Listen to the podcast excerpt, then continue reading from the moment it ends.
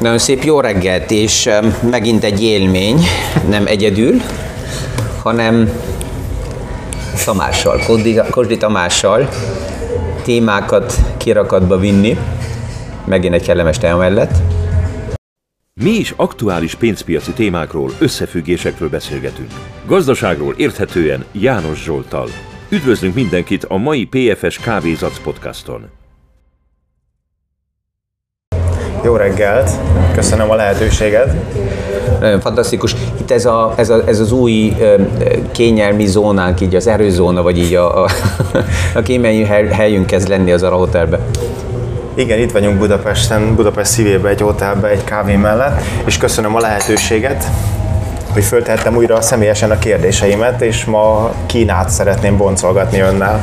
Nagyon jó, de mi mindig én hangsúlyozom, hogy, hogy um, nekem az is tetszik, hogy nem csak kérdés és válasz, hanem, hanem különböző szemszögből egy kicsit megvilágítjuk uh-huh. azt a bizonyos kérdést. Tehát nézzük meg akkor Xi Jinpingnek a Én azt a, onnan témáját. közelíteném meg akkor meg ezt a ezt a kínai világot, hogy most egyszer csak varázsütésre feloldották a Covid-ot, és nem, nem egészen tiszta, hogy melyik verzió miatt döntöttek úgy, hogy kinyitják ezt az egész rendszert. A. Megvolt a Xi Jinpingnek a következő újraválasztása bebetonozta a hatalmát, és úgy egyszer csak rájött, hogy ez gazdaságilag neki nem jó. Ezt nem tartom valószínűleg, de mert eddig se volt jó.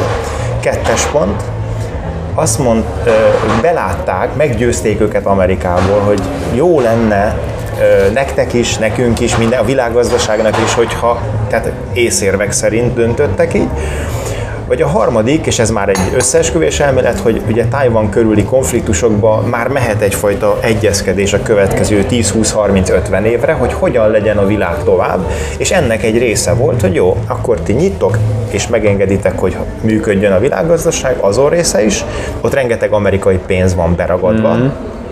cserébe ki tudja, mit ígértek ajándékba oda, és tehát van egy nagyon összeesküvéses politikai, van egy teljesen belföldi, racionális, hogy rá egyszer csak fölébred Xi Jinping, és azt mondta, hogy hát ezt elszúrtuk, mostantól kezdve lesz, ami lesz, megkaptuk a nyugati oltást, ha mm. igaz. Ön melyik verziót, melyik irányba indulna el, hogyha meg szeretné érteni Kínát ö, ma? A, a tőkepiacnak az az előnye, hogy legelőször nem foglalkozik ezzel a kérdéssel, hogy, hogy az miért történik, uh-huh. hanem azt nézi, hogy, hogy valami történik. Amit láttunk az elmúlt két évben, az a tőkepiacnak meglepő volt. Mert alapjában kialakult ugye egy olyan elv, és ez, ez, ez, ez alapjában a 90-es éveknek még mindig a modele. Uh-huh.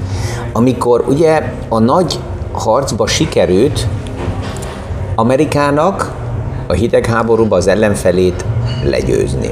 És ebből jött az a, az a gondolat is, a modell is, hogy a, a kapitalizmusnak megvan az ereje demokratizálni, liberalizálni struktúrákat, rendszereket. Mert hogyha egy bizonyos jóléti szintet elérnek az emberek, Aha. akkor bizonyos dolgokat nem fogadnak el. Igen. És, és ez a liberális világnak akár egy, egy, egy, egy tévhite is. Mert azzal, hogy Amerika felszabadította Európát második világháború után, és Európa lelkesen fogadta Amerikát. Ez világszerte sehol máshol nem tapasztalta Amerika. Miért? Európába az Amerika, tehát az Európát az európaiak szabadították fel, mert az amerikaiak, aki menekült európaiak voltak, tehát ott gazdasági, kulturális szemszögből nézve egyszerű volt uh-huh. egy olyan modellt hozni, ami tetszett. Igen. A többi részben ez nem működött, és Kínánál is, ha megnézzük, akkor az a modell, hogy kereskedésből sikerüljön megnyitani egy gazdaságot, liberális, demokratikus irányba vezetni, ez, ez, ez Kínának nem érdeke. Túl sok belső feszültségek vannak. Az elmúlt két évben pont ez volt a, a józanító, hogy, hogy Kína nagyon erősen befele fordult, és azt, hogy hosszú időn keresztül a globális vi, pi, piac vitte neki a pénzt, ezen keresztül persze az olcsó munkaerőt megvette, az olcsó, olcsó gyárakat megvette, és ebből profitált a kapitalizmus, Uh-huh. Ja. Ennek az erejét túl, túl értékesítették sokan, és azt mondták, hogy oké, okay, bizonyos szint alá nem fog Kína esni, mert az kárt okoz gazdaságilag neki. És Xi Jinping ez mégis megtette. Uh-huh. Mert ugye a technológiai szektort, a nagy kínai cégeket, amelyek tőzsdére mentek, a kapitalizmusnak a felerősödését, ezt jelezte, hogy ő vissza akarja fogni. Most a tavaly már a kongresszus előtt várta a tőkepiac azt, hogy a Covid stratégiába váltás lesz. Hogy ilyen gyorsasággal váltanak, mint amit most láttunk, erre nem számított senki. Hogy ezt most miért teszik meg, ezt még nem tudjuk. Tehát tőkepiac szemszögéből nézve, ez pillanatnyilag nem teljesen érthető, hogy miért ilyen radikális a nyitás, de a tőkepiac ünnepli. Mert ha megnézzük, hogy a nagyon visszadöngölt technológiai szektor Kínába mennyire szárnyal az elmúlt hetekben, és itt 40-50 százalékos emelkedések vannak a mélypontokról, ha bár persze 90 százalék visszaesés után 40 százalék az semmi, hmm. ja? tehát ott kell 900 százalék azért, hogy újra nullára kerüljek. Ebből a szempontból nézve a tőkepiac ezt most ünnepli, de óvatos most a tőkepiac, mert az, amit látott az elmúlt két évben, hogy Kína szembefordul minden gazdasági elvel, és olyan irányba viszi el az egészet, hogy ezt, ezt, ezt nem, lehet, nem lehet valójában gazdasági összesülfüggésekkel elmagyarázni, hogy miért teszi, ezért eh, nagyon sok nagy vagyonkezelő elégette a kezét, és most óvatosabb, nem fog olyan gyorsan visszafordulni Kínához. Um, Xi Jinping rá van utalva egy bizonyos növekedési szintre, és ez a kapitalizmusnak a másik oldalról az eleje, ereje. Mert a széles középrétegnek a jólétet a gazdasági modellek tudják meghozni. A kommunizmus, a szocializmus, ezek mind egy-két hatalomba álló ülőnek esetleg hoztak sokat, de a tömegnek nem hoznak jólétet. A kapitalizmus igen. És akkora Kína, és akkora nagyon sok régióban, nagyvárosokon kívül a nyomor, hogy neki kell a növekedés, kell a perspektíva, kell a vízió. Uh-huh. És egy idő kellett az is, hogy például stabilizálni az, a kínai ingatlanpiacot. Hát a világnak a legnagyobb ingatlan piaca a kínai piac ugye ott elég komoly zűrök voltak a, Igen. a, a hitelbedőlések kapcsán. Igen. Igen. Ez szerintem nem oldódott még meg. Hát annyiba oldódott meg, hogy nagyon sok likviditást adott a, a kínai piac külföld nélkül a belső piacnak, tehát ez volt a Xi Jinpingnek az ereje, hogy utasítást adott a bankoknak, hogy akkor hiteleket könnyebben adjanak ki. Az előny az, hogy a kamatszint alacsony, mert Kínában nincs akkora infláció, és ebből a szempontból nézve most pont januárban jelentek meg a számok, hogy 33%-kal magasabb a likviditás az ingatlan szektorban, mint egy évvel ezelőtt. És ez lényeges, mert az ingatlan szektorban, ha likviditás van, akkor azt jelenti, hogy nincsen eladási nyomás. Ha nincs eladási nyomás, akkor nem csökkennek az árak. Ha az árak nem csökkennek, akkor megvan egy normális gazdasági körforgás ha megvan a körforgás, akkor vannak vételek, eladások, tehát az ingatlan piac újra lábra áll, és ennek kihatása van a többi nemzetközi ingatlan piacra is, mert képzeljük el, van egy nagy ingatlan befektető, globális, neki van kínai pozíciója, amerikai, európai, Kína befagy, akkor ezt nem adja el veszteséggel, hanem elad olyan piacot, amelyik likvid, az amerikait, az európait, tehát, hogyha ott nincs nyomás, akkor itt is lekerül a nyomás. Ebből a szempontból fontos, hogy a kínai ingatlan piac pillanatnyilag stabilizálódik. Az jutott eszembe válaszként, lehetséges válaszként, hogy miért nyitottak ilyen mm-hmm. hirtelen, hogy ők arra használták fel ezt a két évet, hogy nagyon erős belső átszervezést hajthattak végre, és itt két dologra gondolok. Az egyik az, amit ön mond, hogy hitelezéssel megpróbálták megvédeni az ingatlanpiacot. A másik, amiről már az ön podcastjaiban is van szó, hogy nagyon erősen bevásárolja az állam magát nagy cégekbe, nem engedi tőzsdére menni nyugaton, tehát ő megszerzett bizonyos pozíciókat, vagy nem is bizonyos, komoly pozíciókat, és azt mondta, jó, akkor most újra nyitom a piacot, most már lehet játszani, hiszen nálam van a 10-20-30-51 százalék a bizonyos globális nőtt ázsiai cégeknek. Tehát kvázi, ahogy a nyugat is ö, bizonyos átszervezéseket végre kellett hajtson a Covid lockdown alatt, azt megcsinálta Kína is a maga érdeke és nézőpontja szerint, és lehet, hogy ezzel a hatalom bebetonozással, ami volt, ugye, vagy hívjuk csak egy következő ciklus megválasztására, mert nem tudjuk a jövőben mm, mi lesz, ők azt mondták, hogy jó, ez elértük azt a stratégiai célt, amit akartunk, a hatalmat biztosítottuk, és már át van szervezve minden, akkor zöld lámpa lehet futni. És ez jó lesz a, a, Kínának is, és jó a világgazdaságnak is, mert való igaz, és én is így látom, hogy inkább szükségük van nekik is a világpiacra, és több elemzőnél is ezt hallottam, mint az, hogy ők most esetleg Oroszországgal történetesen egy, egy ilyen bilaterális paktumba elbújjanak a világ elől, és Kína nagyon erősen építi a, a nemzetközi kapcsolatait, tehát a szigeteken, ott India, Ázsia szerte rengeteg, ez Euronews hozott le talán egy hónapja egy térképet erről, és megdöbbent, hogy mekkora hálózatot, hány országot fűzött már fel a, az ő gazdasági rendszerére, úgyhogy ők, ők nagyban gondolkoznak, és nagyon hosszú távban, ami, ami Európában nagyon, Európában nincsen meg ez a száz éves gondolkodás egyáltalán.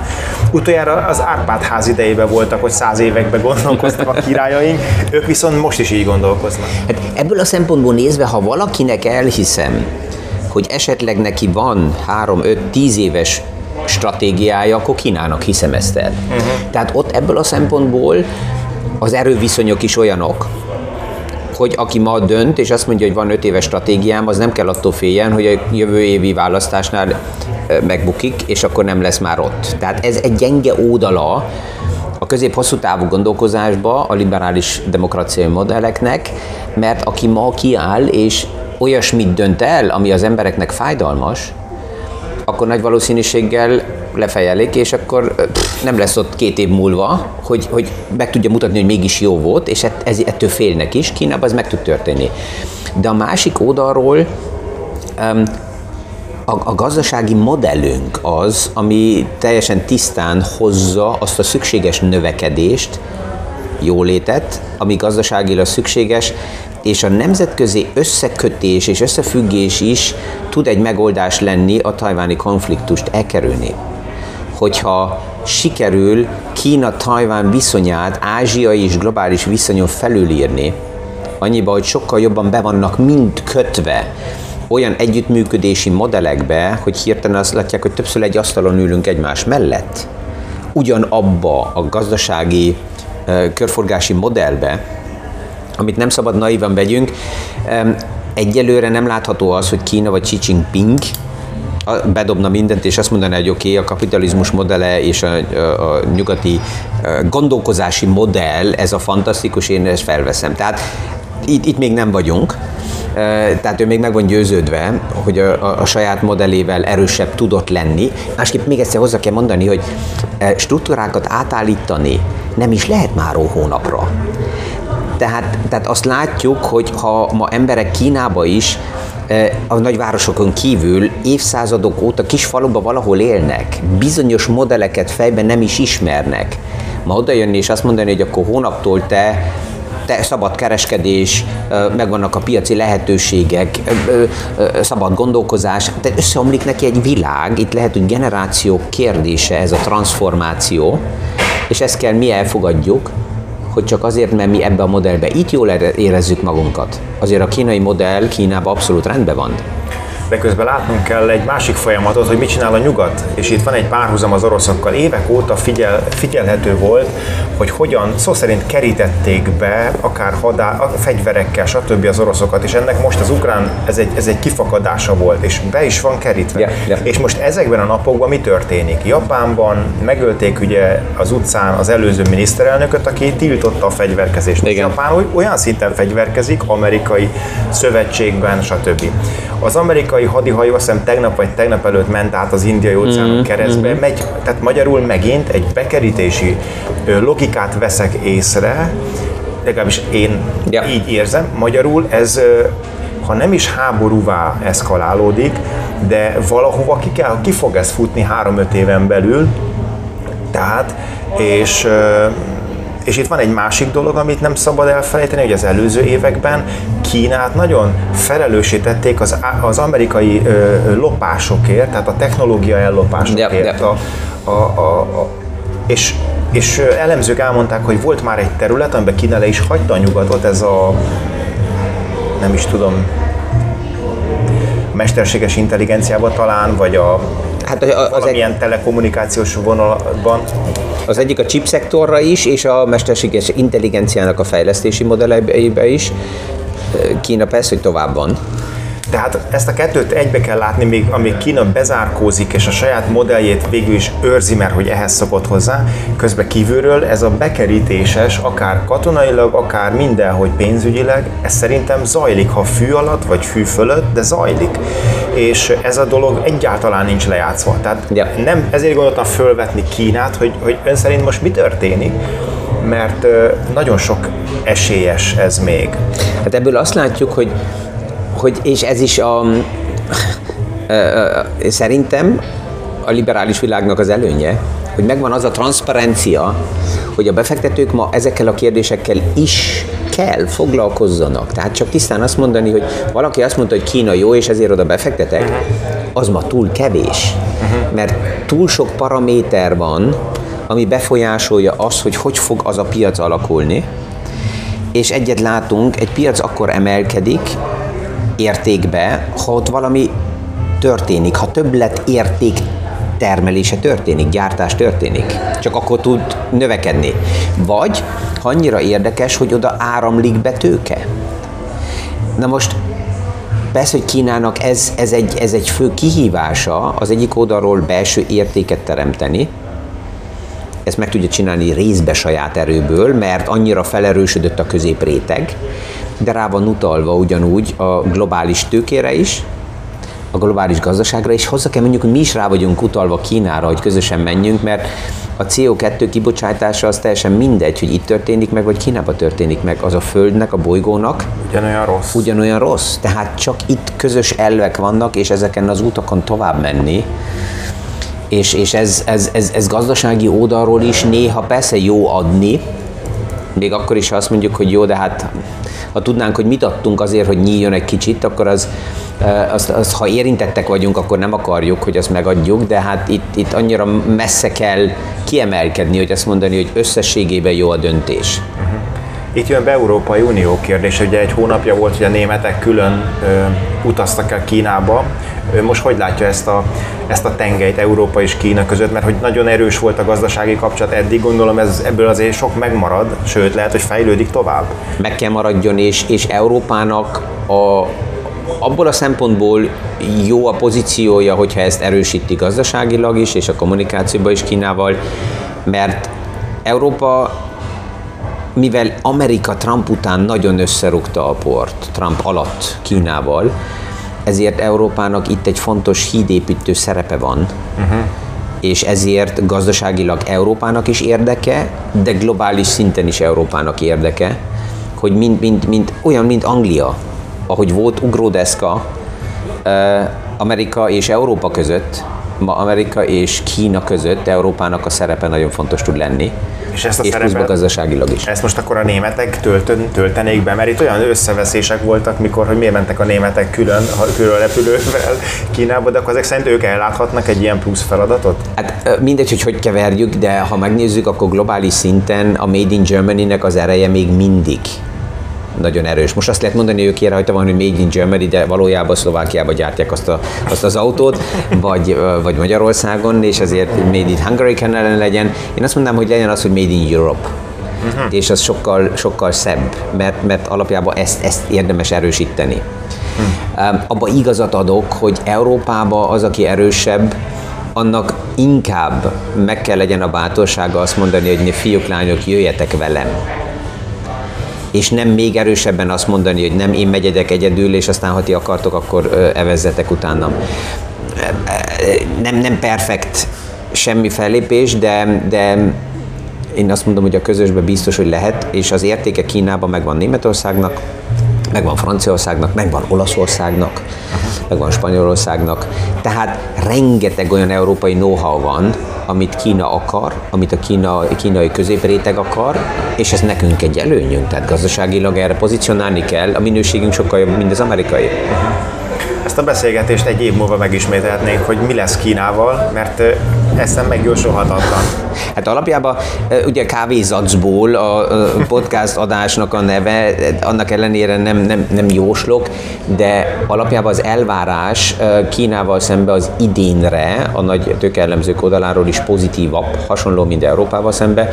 Akár egy rotáció történhet India, India és Kína között, mert ami a tavaly volt, hogy India nagyon erősen عريشدت Kína ugye blokkát, aki um, ázsiai piacokat keresett, uh, és azt mondtuk, hogy oké, okay, Kínát nem akarom, mert bizonytalan vagyok, akkor hova meg egy másikba? Hát Indiába.